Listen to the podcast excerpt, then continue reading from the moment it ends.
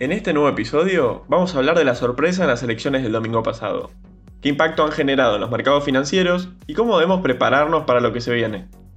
Noticias de Mercado, el podcast de YOL Invertir Online. En el tip de inversión de hoy, vamos a analizar el efecto que ha tenido la sorpresiva victoria de la oposición en las pasos del 12 de septiembre. El día después de los comicios se caracterizó por un aumento considerable tanto en el precio como en el volumen operado de los principales papeles argentinos. El índice Merval llegó a dispararse más de un 10% en los primeros momentos de la jornada bursátil, quedando muy cerca de los 84.000 puntos. No obstante, la euforia inicial fue disminuyendo con el pasar de las horas, aunque bastó para que el selectivo termine el lunes en nuevos máximos históricos en pesos, en el nivel de las 80.060 unidades. En lo que refiere a las acciones, los títulos que presentaron las mayores subas al cierre del lunes fueron Central Puerto, con un alza del 19,79%, seguido por Transener, Cablevisión Holding y Pampa Energía, las tres con subas superiores al 10%. El contundente impulso alcista de la bolsa local fue consecuencia directa del resultado de las elecciones de medio término, en las que el Frente de Todos sufrió una inesperada derrota ante Juntos por el Cambio. La principal coalición opositora aventojó en votos al oficialismo en 17 de los 24 distritos en donde se votó por diputados, y en 6 de las 8 provincias en las que se eligió senadores.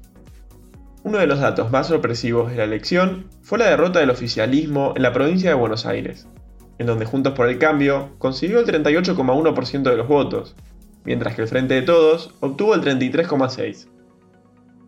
A pesar de no tener un carácter tan definitivo como las elecciones generales, las pasos son consideradas como una elección de vital importancia, ya que es concebida como una gran encuesta sobre la población, y además suele reflejar una clara tendencia de cara a las generales, que, en este caso, se llevarán a cabo el 14 de noviembre. En los comicios de este año se renovarán 24 de los 72 escaños del Senado de la Nación, correspondientes a 8 provincias, mientras que, en la Cámara de Diputados, en estas elecciones se renovarán 127 de los 257 escaños totales. Es importante destacar que para alcanzar el quórum en cada una de las cámaras es necesario tener al menos unas 129 bancas en la de diputados y al menos unas 37 en la de senadores. A pesar de no ser definitivos, si se repitieran los resultados de las PASO, la Cámara Baja quedaría compuesta por 117 diputados del oficialismo y unos 116 de la oposición. Las 24 bancas restantes quedarán ocupadas por otros partidos de menor calibre. En relación a la Cámara Alta, el Frente de Todos quedaría con 35 senadores, mientras que Juntos por el Cambio con 31, y los otros 6 escaños se repartirán entre otros partidos. Por lo tanto, el principal cambio en la composición se vería en la Cámara de Senadores, dando un mayor equilibrio entre ambas fuerzas. Por su parte, la Cámara Baja se mantendría en una composición similar a la actual, Horas después de oficializarse los resultados electorales, los ADRs de las empresas argentinas tuvieron un eufórico comienzo de semana en Wall Street.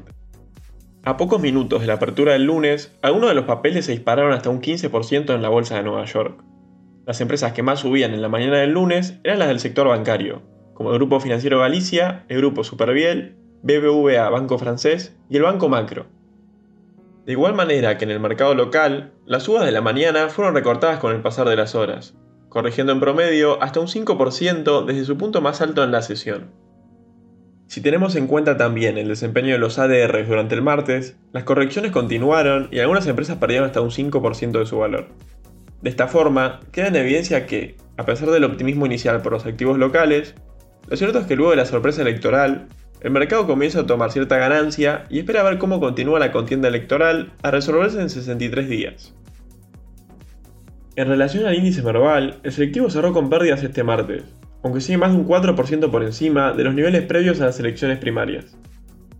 Medido en dólares SL, el Merval cayó un 1,6% en la última sesión, para cerrar en los 442 dólares, reflejando un retroceso importante desde el máximo intradiario del lunes, aunque todavía un 4,77% arriba del cierre del viernes pasado.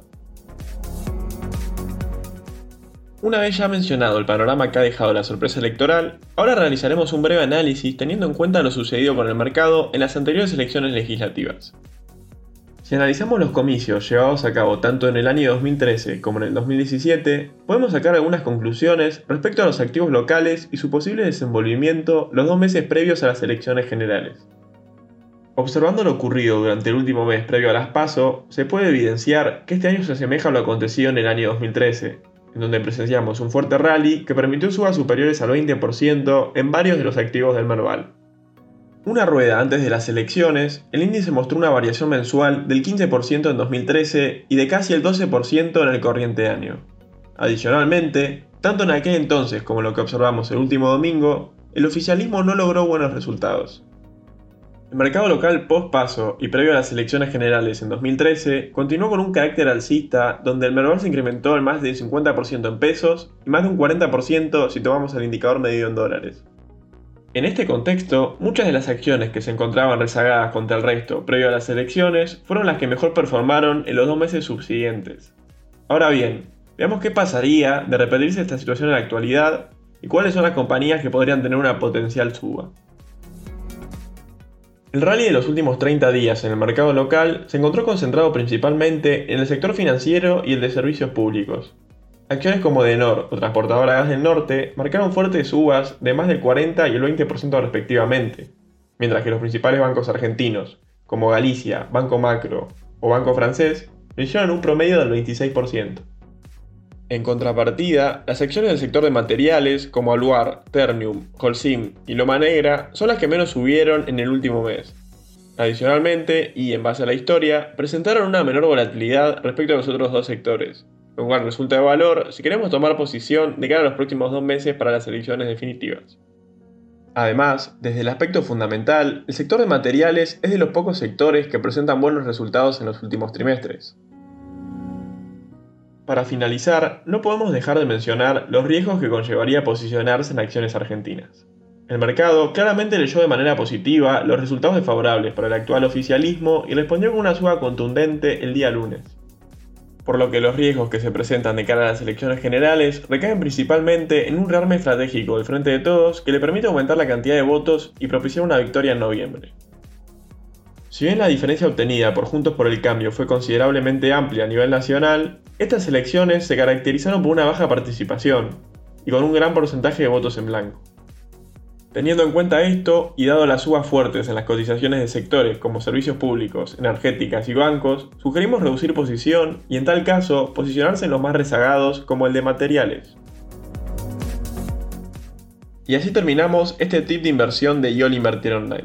Recuerden compartir el episodio si les gustó y les sirvió, y sigan atentos en Spotify para no perderse ningún contenido. Nos encontramos el viernes con las noticias más importantes de la semana. Te esperamos en la próxima edición de Noticias de Mercado, el podcast de YOL Invertir Online. Para más información visita nuestro sitio www.invertironline.com y encontrarnos en nuestras redes sociales.